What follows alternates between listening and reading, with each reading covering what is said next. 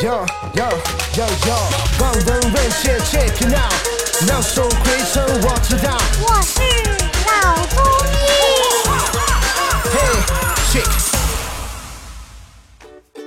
本节目由上海团市委、上海中医大、上海青联、上海医卫青联、辣椒智库联合出品，由上海徐浦中医医院特别支持，喜马拉雅独家播出。好的，各位听众，那么今天这一期我们继续和蒋医生聊一聊肝病的问题。那么今天聊的呢是一个非常具体的一个病症了，就是脂肪肝啊，听上去是一个就是出频率、出现率非常高的这么一种病症了，好像大部分人都会觉得脂肪肝是一个非常普遍的一个病症。那么蒋医生，如果从这个科学的角度，脂肪肝应该怎样去定义和理解呢？正常肝脏里面会有脂肪，但是它不会超过百分之十。不会超百分之对十，对如果超过百分之十，特别到了百分之三十的时候，我们就说是它是脂肪肝。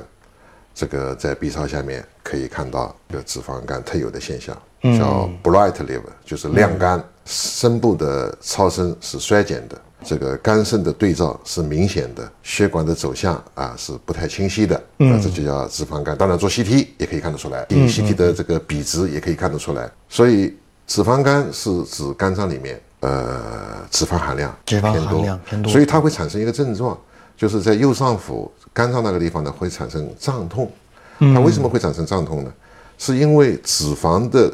细胞的体积比一般的肝细胞要大，哦，因此脂肪肝的人呢，肝脏是比较大的。肝脏呢，肝脏本身并没有感觉神经末梢，嗯，但是肝脏外面有一层薄的毛膜，膜，嗯嗯，这个膜上呢有感觉神经末梢，哦。这个膜呢是缺乏弹性的。当你肝脏变大的时候呢，它这个膜不会随之变大，嗯，这样的话呢就会挤压这个膜里面的感觉神经末梢，嗯，就会产生胀痛的的感感觉或者不适不适的感觉，大概就是这么一个呃机理。嗯，那刚刚您提到了这个脂肪肝会有这种胀痛的感觉，那么除了这种感觉之外，还有哪些我们能看到的临床表现？